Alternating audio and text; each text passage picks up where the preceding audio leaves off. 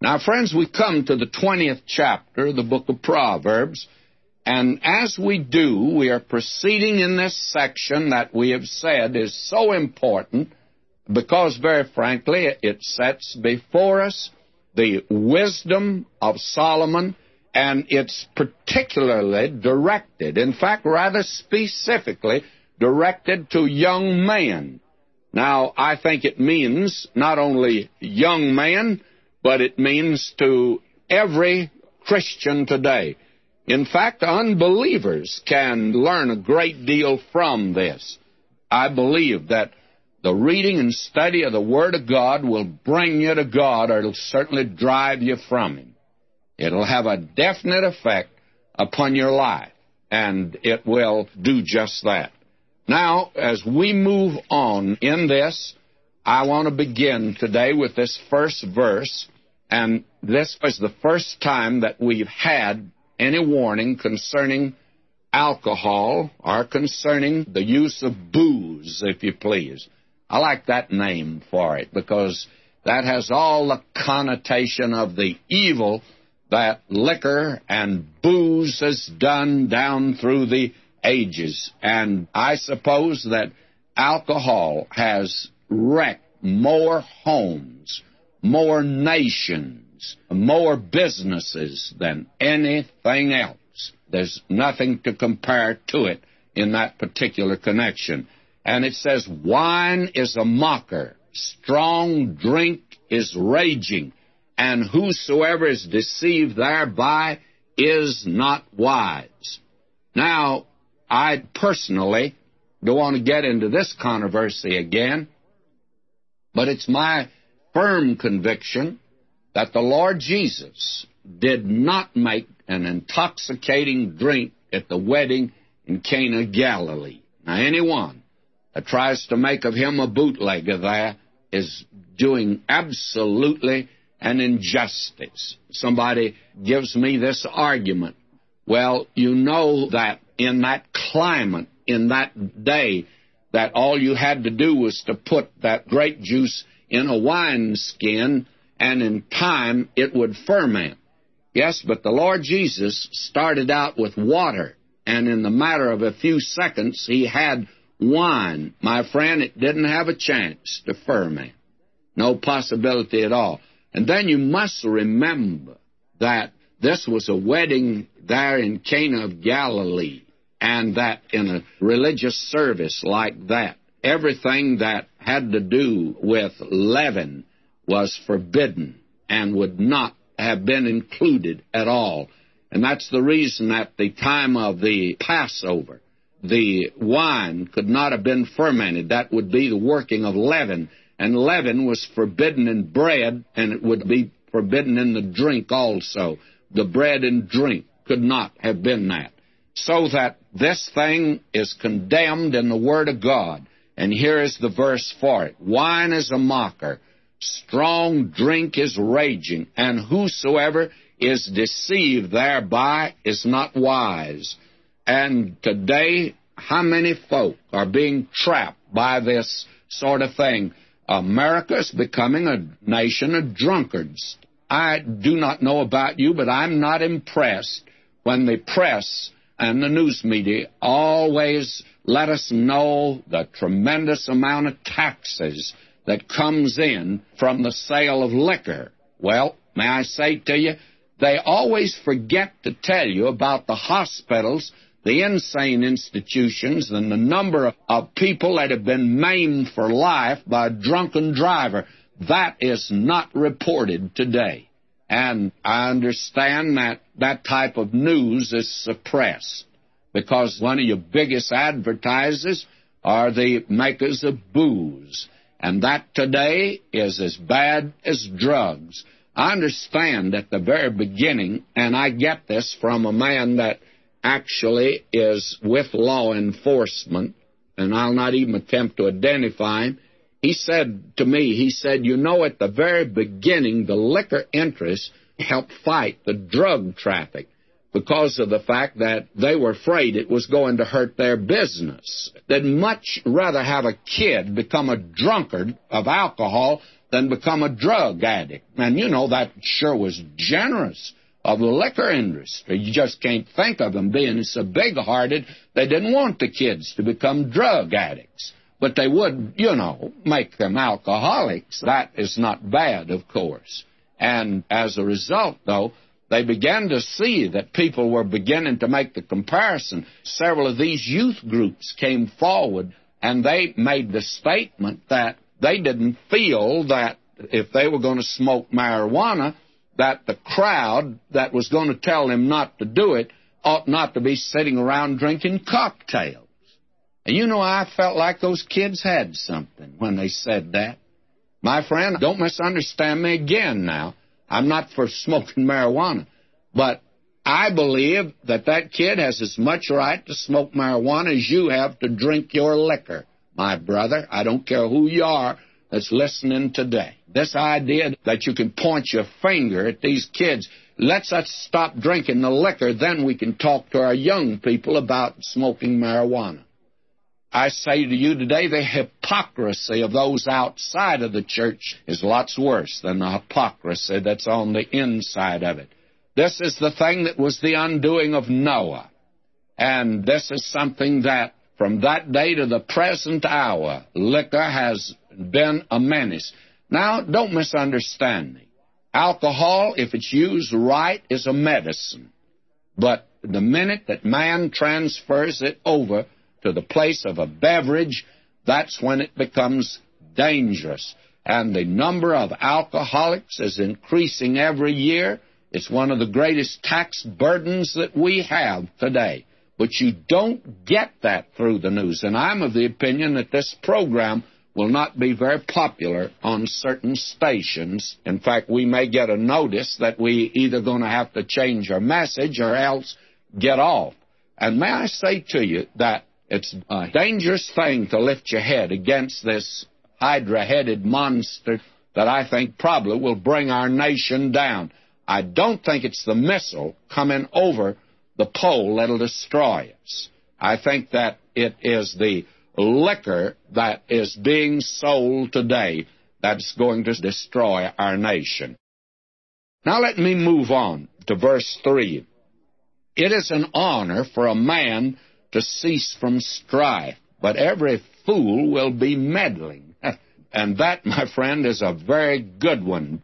A man who is a man does not want to carry on any kind of a contention or cause strife and continue it. And I think, frankly, that is a good mark of a Christian today. Someone has said the only ones you should try to get even with are the ones who have helped you. Now, you try to get even with them, but not try to get even with your enemy. And a smart man will not try to get even with his enemies. And it's a matter of being yielded to God. And as we have said before, that God says, Vengeance is mine. I will repay, saith the Lord. And it's on that basis God says, Avenge not yourself. He says, You depart from the pathway of faith when you attempt to take this into your own hands. You can't handle the matter. You're not capable of handling it. But God is, and He will handle it.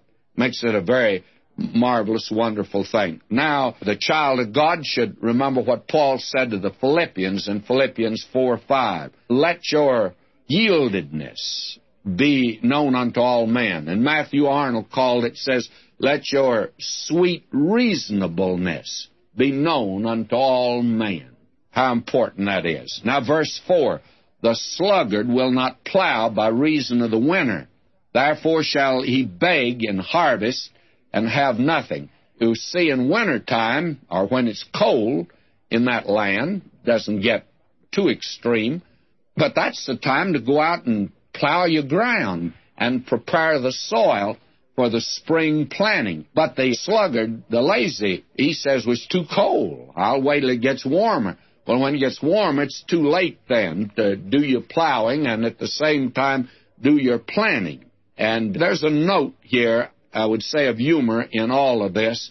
He'll not plow by reason of the winter. Therefore shall he beg in harvest and have nothing. Just too lazy to do it. You've heard about the man that had a roof that leaked. And he said that the reason he didn't repair it was because when it didn't rain, he didn't need to fix it. But he says when it was raining and it began to leak, then he'd get wet if he got up there and attempted to fix it. So that's the reason he hadn't done it. Too lazy. Now we come here to a set of proverbs that are together that to me at first seem totally unrelated. But there is apparently a relationship here that is based on certain words that speak of goodness and that which is right. I would say moral principles that are stated. Now let me read this whole section here and keep that in mind, and I'll emphasize the word as we go through, and it's in practically every one of the Proverbs, by the way. Verse 6 Most men will proclaim every one his own goodness, but a faithful man who can find? That is, here the word is goodness. And then verse 7 The just man walketh in his integrity. That's your word. His children are blessed after him. Verse 8 A king that sitteth in the throne of judgment scattereth away all evil with his eyes. He scatters evil, you see. Verse 9 Who can say, I have made my heart clean? I'm pure from my sin. The word pure again, you see, that occurs here along with goodness. And then notice divers weights and divers measures. Both of them are alike abomination to Jehovah. That is, that which is false. And then, verse 11, even a child is known by his doings whether his work be pure and whether it be right. And then, verse 12, the hearing ear and seeing eye, Jehovah hath made both of them. And the thought here is use your head. God's given you eyes, He's given you ears. Listen and look. Look and listen. And that's not only good before you cross a railroad track, but that's good when you're facing life every day. Now, all through this are these moral principles emphasized, and there are two great thoughts here as I see them.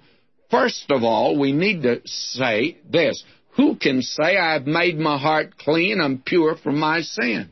Well, can you? I'm sure that you cannot. No man by his own efforts. No man can at all claim to be pure. Who would dare to make that kind of claim? Even that little babe in the crib that gets red in the face. That's revealing a temper there. I thought my little grandson at first, he just seemed to be free of sin. He was so wonderful, but I found out, my, he'd get red in the face, hold his breath even. And I thought, you know, that he was not subject to the total depravity of man. But I told my wife, I said, you know, he's beginning to show some of the characteristics of his grandmother. And I'm of the opinion that no one can except one way. If you would be heaven bound, you must first be heaven born. Except a man be born again, he cannot enter the kingdom of God. Now, the Lord Jesus said that to a religious man. We'd call him a good man. Now, no man can answer that question until he's come to Christ and said, I'm clothed now in the righteousness of Christ. I'm accepted in the beloved. But I still have that old heart that I had before and I have that old nature. But now, will you notice this? That goodness does count, and integrity does count before the throne of God, and purity is worth something, and a child of God is going to walk in a way in which he commends the gospel of the grace of God. Here's a good question. I've heard it for many years. If you were arrested for being a Christian, would there be enough evidence to convict you? Suppose you were brought up before a court in Russia today. They said, This fellow's a Christian. Would there be enough evidence there to convict you? Or would you be able to get off free and say, Look, look at my life? Well, I didn't live like a Christian. I didn't walk in integrity. There was no goodness in my life, no desire for purity. And God says now, the hearing ear and the seeing eye, God gave you that. God has given you a certain amount of gumption, friends, a certain amount of common sense. God says, open your eyes. God says, unstop your ears. God says, stop, look, and listen. I got news for you. You can't make yourself pure, but I can give you that standing before God. I can remove the guilt of your sin and then enable you to walk in integrity in this world. This is a fine set of Proverbs, by the way. Now, verse 13, love not sleep, lest thou come to poverty. Open thine eyes, and thou shalt be satisfied with bread. What he's saying here is go to work. And you remember that's what Paul said to the Thessalonians. If a man doesn't work, he's not to eat. You know, a great many were running out some looking for the Lord to come. Now, it's wonderful to look for him to come, but you won't run out and start gazing into space. It's going to cause you to put your nose to the grindstone and work harder than you ever had before. Then here's another one that's good. Verse 14, and this is humorous, and I hope you see the humor of it. Bad, bad, saith the buyer, but when he's gone his way, then he boasted. A fellow goes in, you know, to buy something, buy an automobile. And he says, Oh, I don't want this car. Look here, tires are not what they ought to be. Look like they're worn. And the motor doesn't sound too good. And there's a rattle back here. Oh, I'll give you so much for it. The man says, All right, I'll sell it. Fellow says, Well, I don't think it's worth it, but I'll buy it. Now he gets in the car and he drives home. Calls his wife out and the neighbors. He said, Look what a bargain I got. You see, man, that's human nature, isn't it? Now we have here verse 15. There is gold and a multitude of rubies, but the lips of knowledge are a precious jewel. Our sense of values today are all wrong. Men today are measured by material things, not by the fact whether they have knowledge or not. Verse 16 Take his garment that is surety for a stranger, and take a pledge of him for a strange woman. There are certain people that you better have them put up a little collateral, my friend. If you don't, you will sure be taken in. Verse 17 Bread of deceit is sweet to a man, but after it his mouth shall be filled with gravel. You may think you're getting by with it, my friend, but you're not, because God's going to see to that.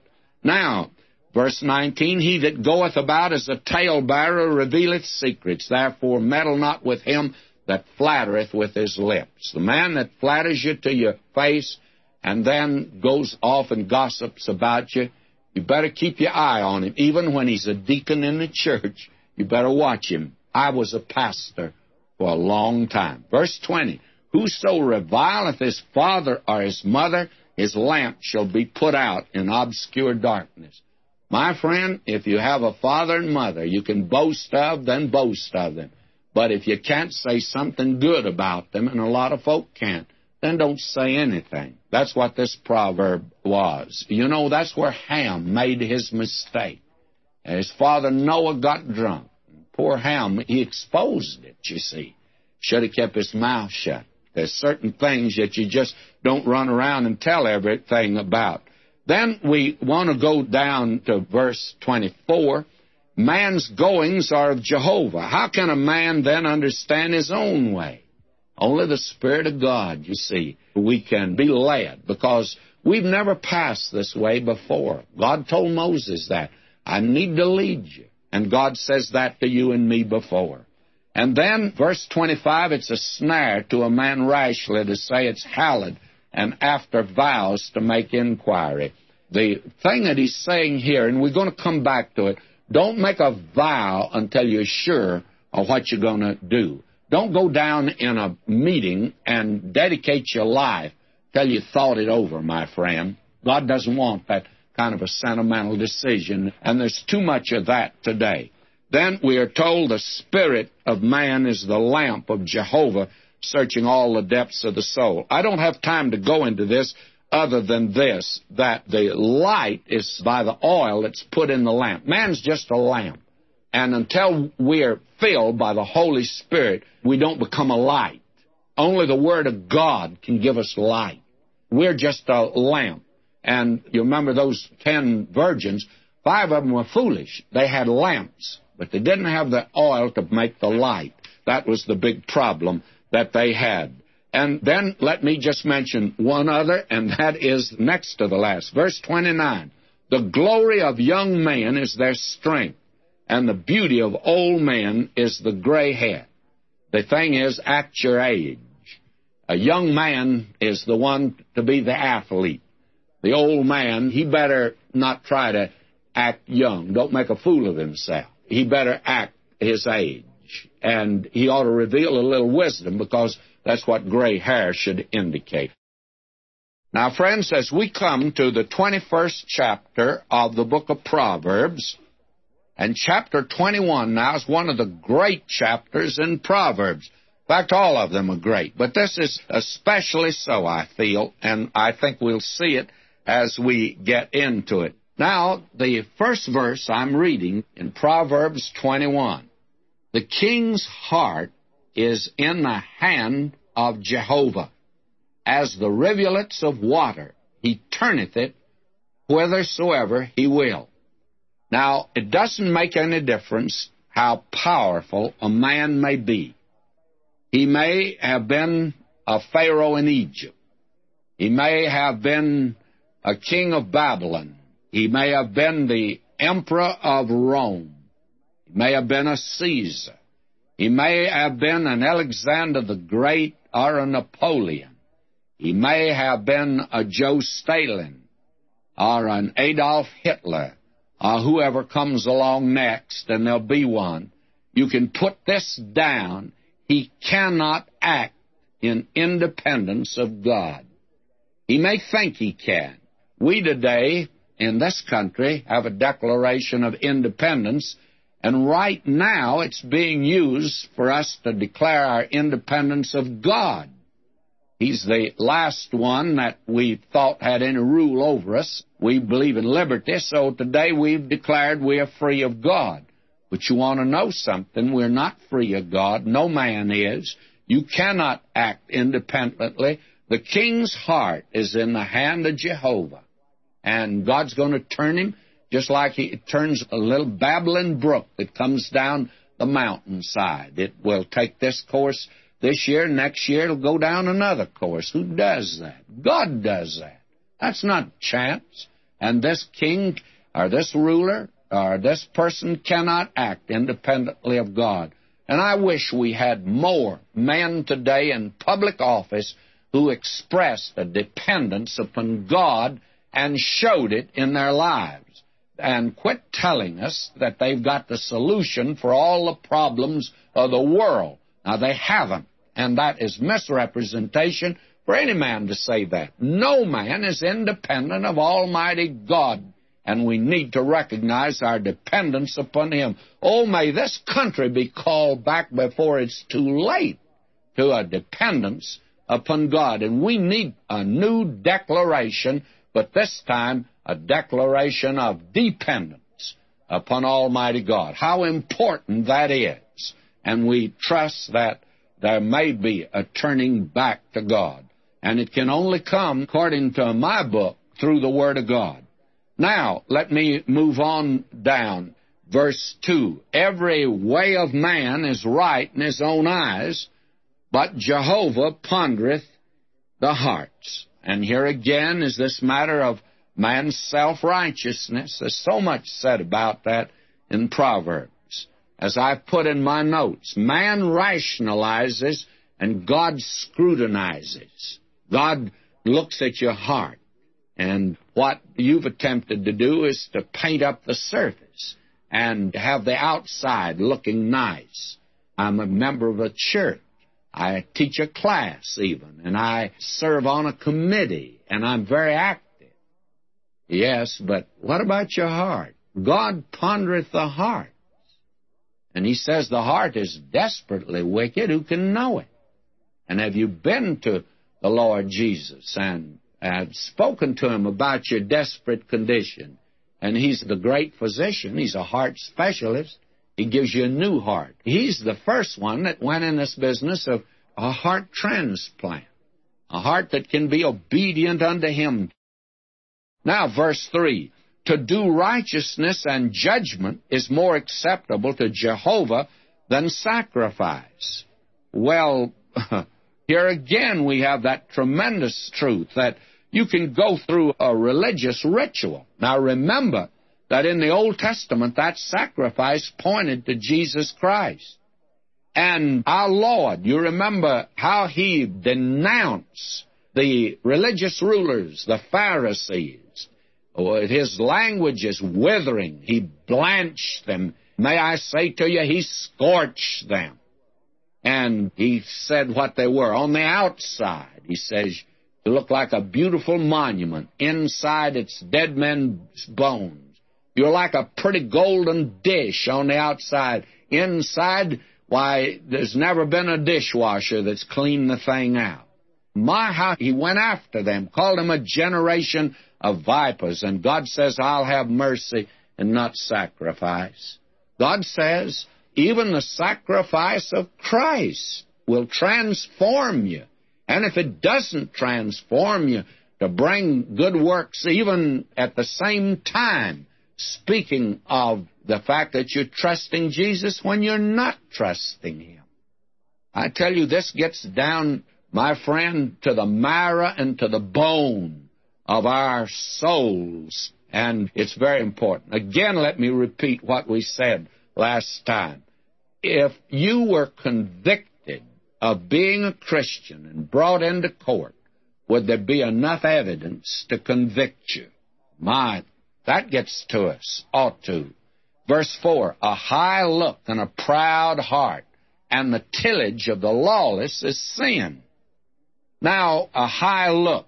Do you know that if you walked into church on Sunday morning and you see Miss Jones or Mr. Smith, and you just turned your head, you know, so you wouldn't have to speak to them. I was in a group the other day, and there's a man there that has said some unlovely things about me. He acted as if he didn't see me at all. High look, proud heart, and the tillage of the lawless is sin. Now, may I say to you that high look that you even gave in church, maybe nobody noticed it. Maybe the individual didn't pay any attention to it. But God did. And God said, You just well have gone out and got drunk. In my eyes, there's no difference between the two.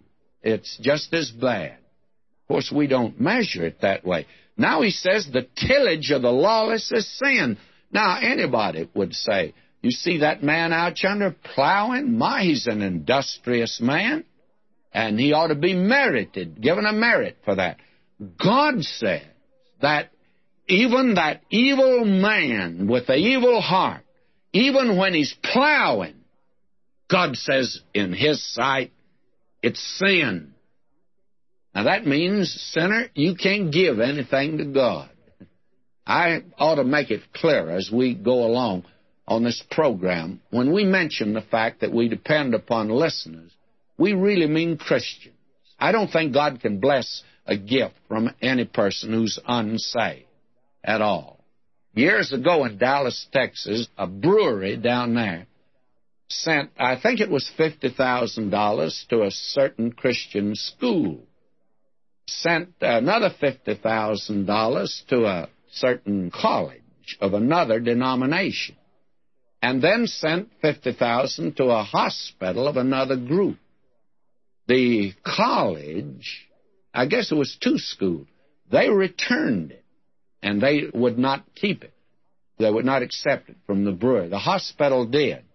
And a comment was made on that, that they felt the colleges had done well in returning it. Why? Because God can bless it. God can't use it. Now, today it may be that these institutions would have accepted it and kept it. I don't know. But in that day, the word was out that they didn't keep it at all. And I always felt that that was a very good thing. And have you ever noticed what God said to the nation Israel? Over in the 10th chapter, He said, Brethren, my heart's desire and prayer to God for Israel is that they might be saved. For I bear them record. They have a zeal for God, but not according to knowledge. For they, being ignorant of God's righteousness and going about to establish their own righteousness, have not submitted themselves to the righteousness of God. Now, when you're going about to establish your own righteousness, God says it's sin. The righteousness of man is filthy rags in God's sight. That's what he says. And this is the demonstration of it. Now I move on down in this chapter in verse 5 the thoughts of the diligent tend only to plenteous, but to everyone that is hasty only to want. The getting of treasures by a lying tongue is a vanity tossed to and fro of them that seek death. The robbery of the lawless shall destroy them because they refuse to do judgment. You see what he's saying here that actually riches that are accumulated in an honest way, God can use them. There's no sin in being rich. It's how you got your money. That's the important thing. And God sees to it that your riches, and you may be as rich as any man today, and you will not be able to enjoy it. Do you get the impression that there's certain rich men that are not really having a very good time? Their riches are really not what they need. They need something else. The story is told about the Arab that got lost out in the desert. And he had no food, no water, and he was about to die. And the poor fellow saw a package that had dropped off a caravan and he thought, my, there probably is dates in that, food in that, and maybe a can of something to drink. And he picked that package up and eagerly and hungrily and trembling, he tore it open and looked at it. And then he dropped it in great disappointment. You know what he said? Why, he says, it's only pearls.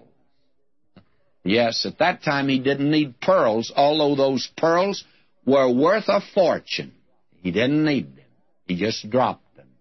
May I say to you, you can get rich.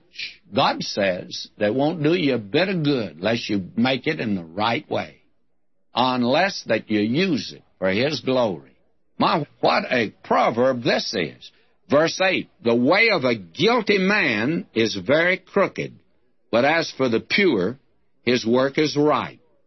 In other words, your life will demonstrate what kind of a person you really are. If you are right with God, why, it's going to be revealed in your life. Now, verse 9. It's better to dwell in a corner of the housetop than with a brawling woman in a wide house. Now, a brawling woman that seeks to run the whole place and is loud, well, very frankly, it'd be better if you just had a little corner up in an attic somewhere. And that is true. And I told a story about the man in Nashville, the retired pastor of the church. He and I would make a trip down to City Hall. He was a member of our church, and he always would get him out of jail. He'd be arrested for drunkenness, this man would, and we got him out again and again. And then one time, this retired preacher said something I'll never forget. He said, You know, if I was married to the woman he's married to, I'd drink also. And very candidly, it's better to dwell in the corner of the housetop. And I'd turn that around and say it'd be the same thing for the woman that could be married to the wrong husband. My wife and I were talking the other night about some folk we know, and we said how sorry we felt for the wife to be married to a man like that. There are illustrations of that in the Scripture. Job, you know, didn't do so well with a wife. And David, you remember, was married to a daughter of Saul. We've always condemned David, but he had no fellowship, and there wasn't any real love in that marriage at all. You remember, she ridiculed David and told him, said, You made a fool of yourself when you brought the ark in dancing before the ark like that. Why, you were disgraceful.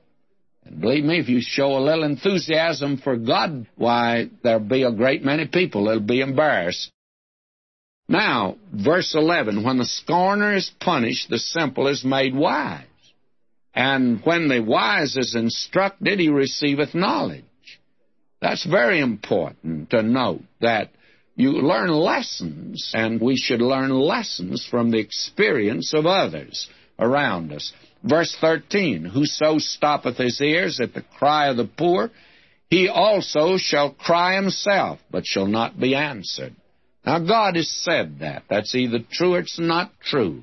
And I think that you'll find it true. We could give present day illustrations in public life, but I'll not do that.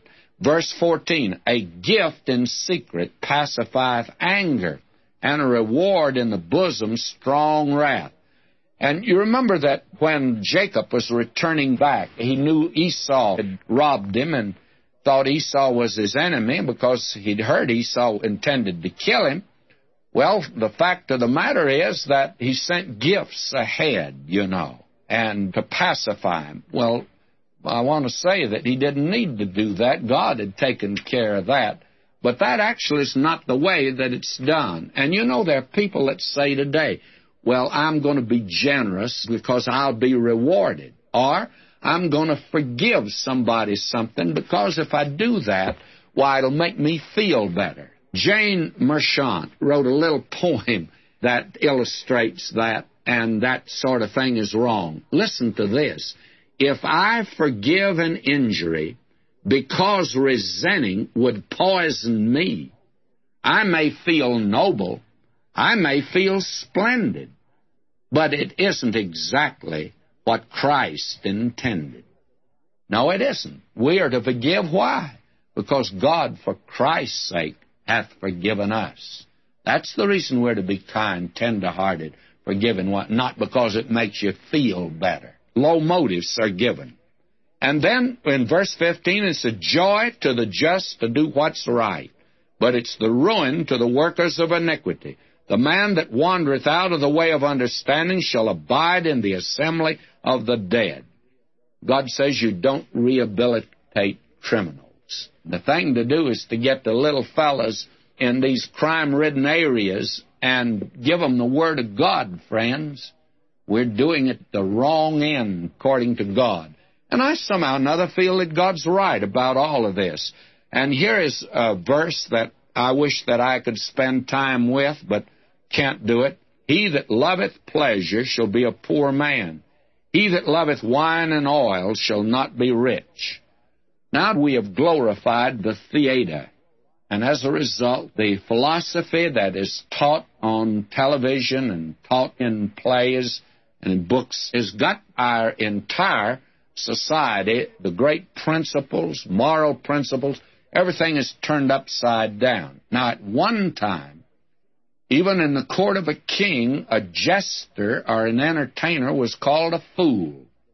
I don't think that's been changed in God's sight at all. But today, entertainers are sacred cows. They are the ones that are popular.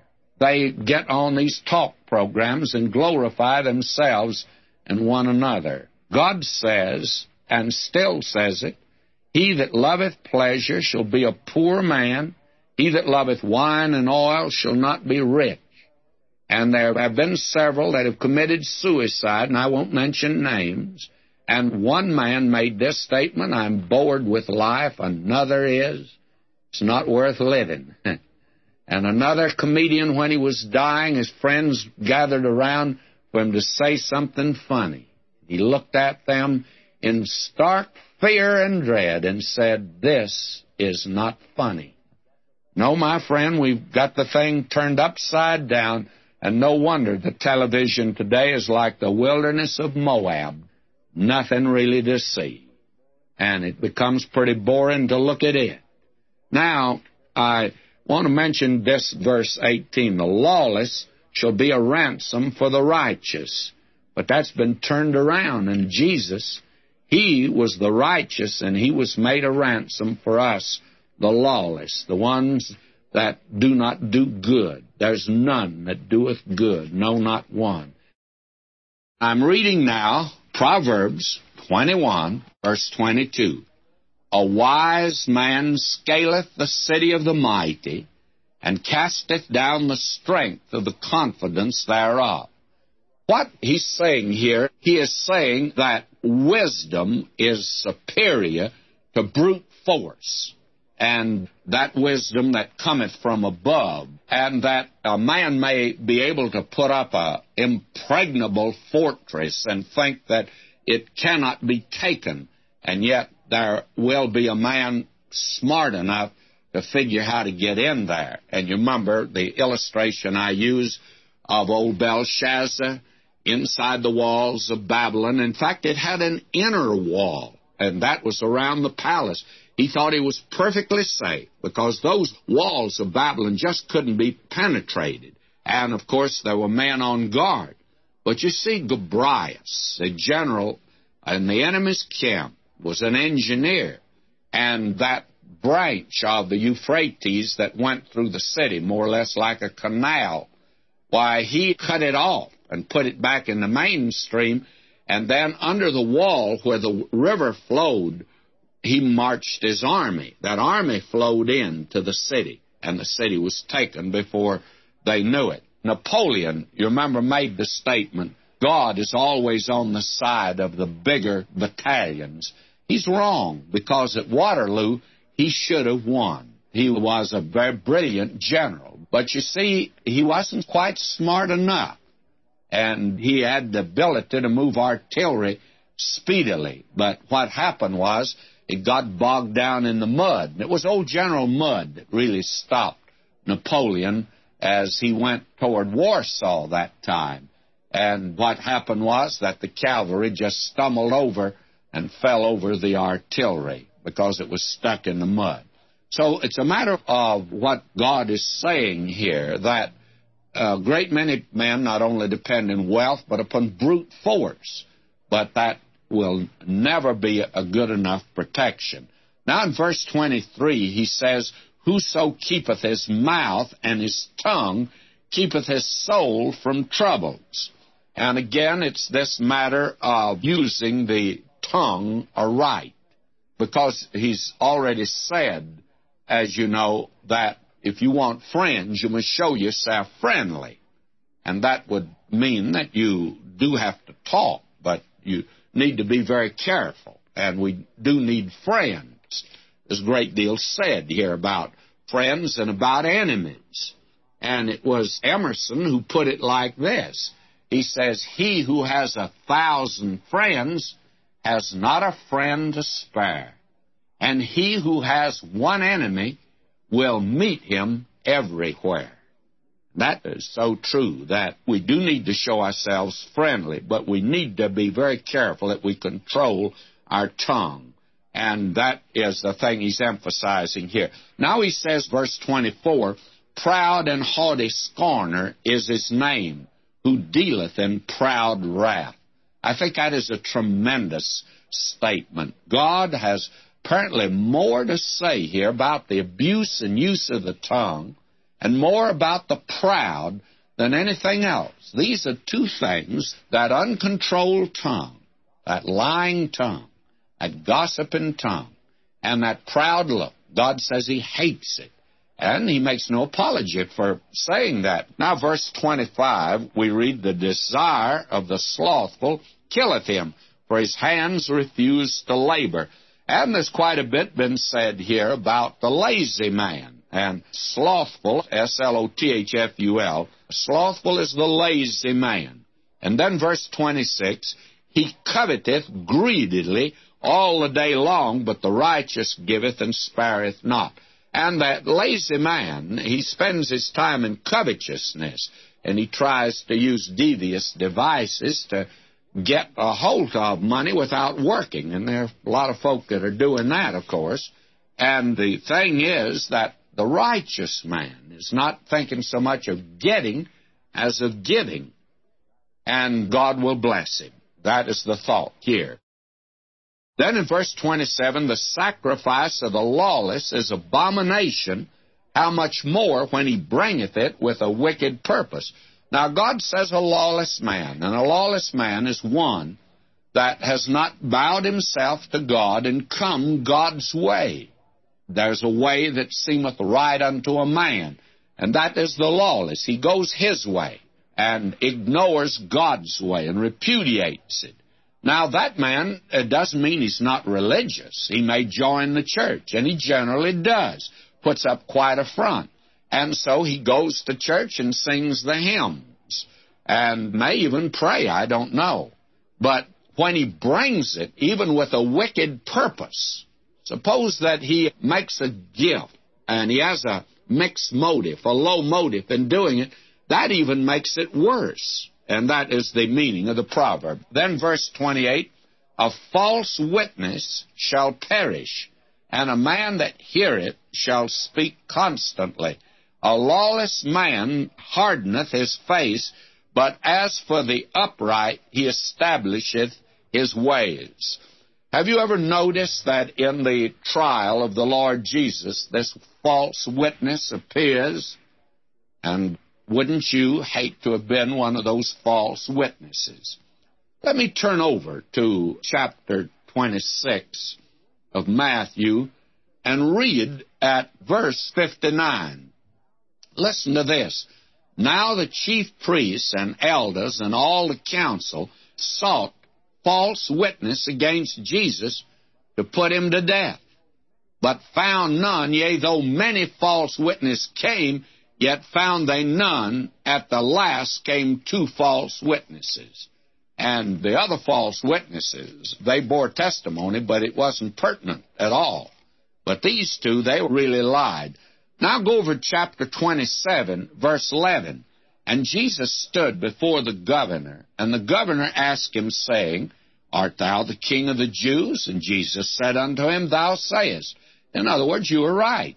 And then verse 12. And when he was accused of the chief priests and elders, he answered nothing.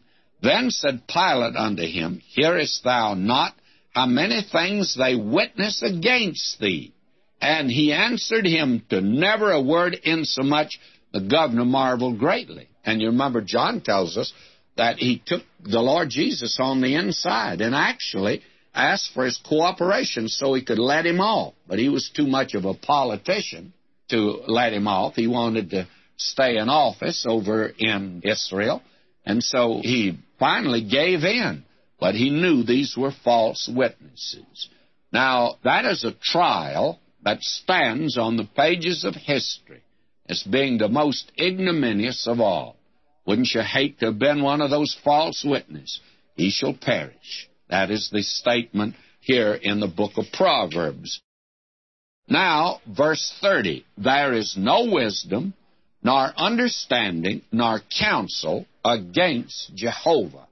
Now, this is a remarkable verse of Scripture. The fact of the matter is, it is so remarkable that I want to turn over to a verse in Second Corinthians that may have escaped your attention because it's a remarkable verse and it's found over in 2 Corinthians, the 13th chapter, at verse 8. For we can do nothing against the truth, but for the truth. There's no wisdom, nor understanding, nor counsel against Jehovah. Now, we get alarmed today, at least I used to. I can remember that I went to a liberal college and liberal seminary, and I thought that my ministry was sort of like ringing the fire bell every Sunday morning to defend the Word of God. And these two verses were called to my attention. There is no wisdom, nor understanding, nor counsel against Jehovah. Don't you know that God's going to be able to defend Himself? And He'll be able to defend His Word? And here we're told we can do nothing against the truth but for the truth. Now, if you want to do something, do it positively. Accentuate the positive, and then let the negative alone. You don't need to defend the Bible. God will take care of that. He's asked us to proclaim it. And so I have a letter of a man. I must confess I have filed it over here in the round file, which we call the wastebasket here. And I didn't even read it all. He is trying to show to me that the Bible is not the Word of God. To begin with, and I say it very, very candidly, it's a most asinine argument But I say, ho, ho, hum. Let's go on to something else because of the fact that that man apparently has a hang up, and that hang up is some sin in his life. For if he will turn to Christ, he does want to get rid of his sin. If he does want to save you, and he'll turn to Christ, it'll be amazing how those problems will be smoothed out that seem to disturb him. And after all, they're not too important at all. Then he goes on to say here, a horse is prepared against the day of battle, but safety is of Jehovah. In other words, David learned, and he made the statement, though a host encamp against me, yet will I not fear. Well, why? Because God would deliver him. And you remember, old Asa cried out, and he said, Lord, it's nothing with thee to help whether with many or with them that have no power. Help us, O Lord our God, for we rest on thee, and in thy name we go against this multitude. O Lord, thou art our God, let not man prevail against thee. How wonderful that is to trust God. The horse is prepared against the day of battle, and it's well to be prepared. A strong man armed keepeth his house, the Lord Jesus said. But safety is a Jehovah. You keep your powder dry, but be sure your faith is in the Lord Jesus Christ and you're resting in Him. Now, as we come to chapter 22, this is a chapter we'll more or less breeze through if you do not mind. And he says here a good name, and the word good could be left out. A name is rather to be chosen than great riches and loving favor rather than silver and gold. That means a name. What kind of a name?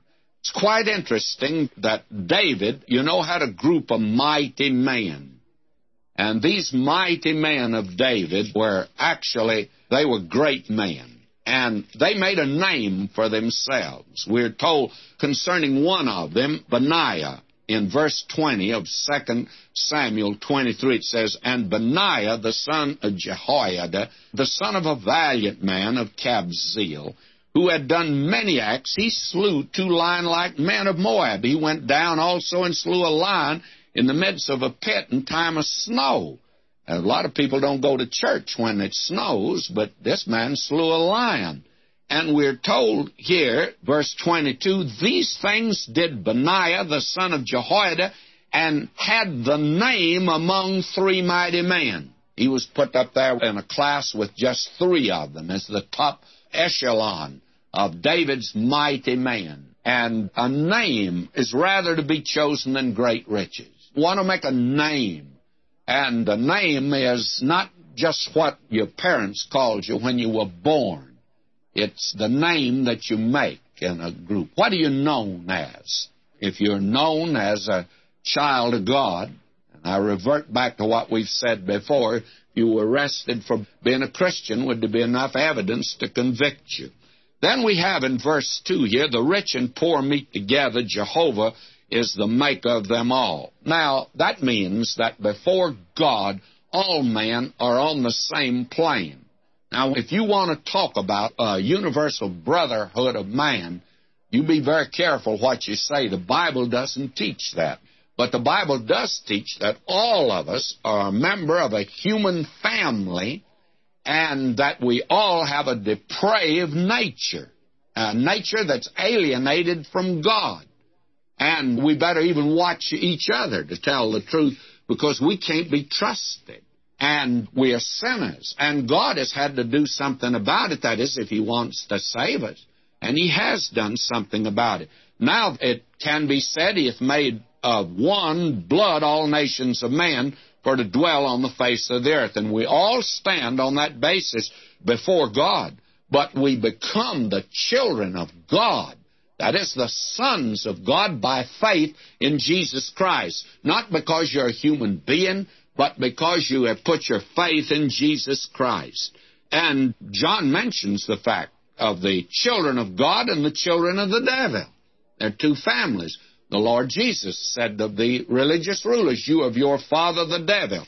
So there are two families actually in the world. And the universal fatherhood of God is not really true. Now, by creation, and that's what he's talking about here, because the new birth is not the teaching of the Old Testament. Now we have verse 3 A prudent man foreseeth evil, hideth himself, but the simple pass on and are punished. In other words, the man that's smart, do you want to be smart? You want to be that, then for goodness sake, make arrangements for the future.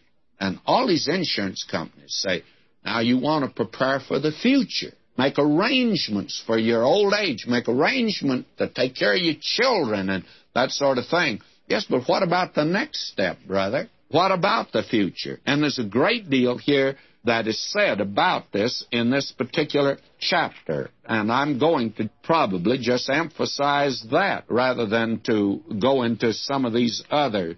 And that is just simply this. We need to make it very clear that when a man steps over and he's made no preparation, that man is a very foolish man.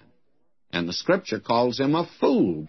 And I will tell this, and this will be about what we're going to take up in this particular chapter here. And that is, when I was a young man in Nashville, Tennessee, I was very far from the Lord for a while. I remember a young couple, they were a fine young couple, they belonged to a rich family. At a dance one night, they announced their engagement. And then later on, they were married. They made the society page and all that and they had bought a very lovely southern home. Big pillars out in front, white columns there. And they had searched everywhere for antiques, and they had furnished that place so lovely. And then the day came for their marriage. Oh, they had worked so hard preparing that home. And then they were married, and they took their wedding trip. On their honeymoon, they went over to the Smokies, the Great Smokies, over in East Tennessee and North Carolina. And leaving Gatlinburg and going up into the mountains, they went around a curve. And they were hit, knocked off the highway, down a precipice, the thing caught fire. They were both killed. I used to later on, after I was saved, I'd go by that home for years. It was not even occupied. The parents just closed the door and left it there. I'd ride by there and I'd think, my, what preparation they made to live down here, and they never lived in it one hour, not even one minute. And yet they went into eternity unprepared. May I say to you, this is a tremendous chapter here, this chapter 22 that we're looking at. And it speaks of these things that are so important of making preparation for eternity. And then we have here, we are to train up a child concerning the way he should go when he is old, he'll not depart from it. That's in verse 6. Well, what he's saying is just simply this. The child has a way that God wants him to go, and you to find that out. You're not to bring up the child in the way you think he should go, but the way God wants him to go. And that is the meaning there. That means the parent should find that out. And then we find here in verse 8, He that soweth iniquity shall reap vanity, and the rod of his wrath shall fail. He that hath a bountiful eye shall be blessed, for giveth of his bread to the poor. And that is a verse that has occurred again and again. And here we have that lazy man again in verse 13. The lazy man saith, There is a lion without, I shall be slain in the street. Believe me, he has a lot of excuses. It's cold outside, and he's not going to plow because it's cold. And there are many other excuses. And now he says there's a lion out there. And I think he's lying, by the way, about that also. But he's lazy. And then, verse 15 foolishness is bound up in the heart of a child, but the rod of correction shall drive it far from him. Discipline is needed, but we need to be very careful that we not provoke our children to anger. That is because we are angry. Verse 28 of the 22nd chapter, I read, Remove not the ancient landmark which thy fathers have set. Now, when God put these people in the land, why, He gave not only to the nation Israel, that land over there, but we sometimes forget that he gave to each tribe a particular section in that land. And he gave to each family in each tribe a particular parcel of land. And they were to put up certain boundary markers. They were generally stones, boundary markers. Down in front of my house, in the sidewalk, there's a little brass circle at one end of my lot and a little brass circle at the other end of the lot so that you know where it begins and where it ends. And I have a notion that that was put there way back when that was an avocado grove. And it was put there when the subdivision was made. And it was done to just make sure I stayed within my lot. Now, God made this statement concerning each parcel of land in Deuteronomy 19:14. He says, "Thou shalt not remove thy neighbor's landmark, which they of old time have set in thine inheritance, which thou shalt inherit in the land that the Lord thy God giveth thee to possess it." You see that a man might, when no one's looking, and maybe his neighbor's getting old and his eyesight failing, he just slips that stone over a couple of feet, and he gets two more feet in his parcel of land. And now God says that that is not to be done. Of course, it would be totally dishonest. Now, we have a wonderful spiritual application of this, and you'll know that I'm a real square when I say what I'm going to say now. I believe that we have seen the great landmarks of the Christian faith removed. And it's been removed by what was called once modernism. It's called liberalism today. And because of a liberal viewpoint, they say, well, now this old landmark, this doctrine that was taught in the days of Paul, it's not relevant. And we are very smart. We are very clever people. We've learned so much. So we don't need the doctrine of the plenary inspiration of the Scriptures. We can do away with that, and we will do away with the doctrine of the deity of Christ. Now, the distinguishing doctrines of the Christian faith have been pretty well washed out by a great many of the old line denominations on the basis that we must come up to date. Now, I want to say this. Instead of moving forward and removing landmarks, we need to start moving backward and get back to a lot of the old ancient landmarks. You see, those ancient landmarks made this nation great that you and I live in. They've been removed, not on the land, maybe removed there, I don't know, but I think they do a pretty good job of marking out the particular parcels of ground. But certainly today, the great landmarks, the moral values, the spiritual truths, the Bible basis, all of that's been removed. And all you have to do is look around you today. And you just hear every one on every side telling what he thinks the solution is. And he always comes up with a sociological or a psychological solution no one comes up, apparently, at least the television I listen to, they never come up with a biblical solution.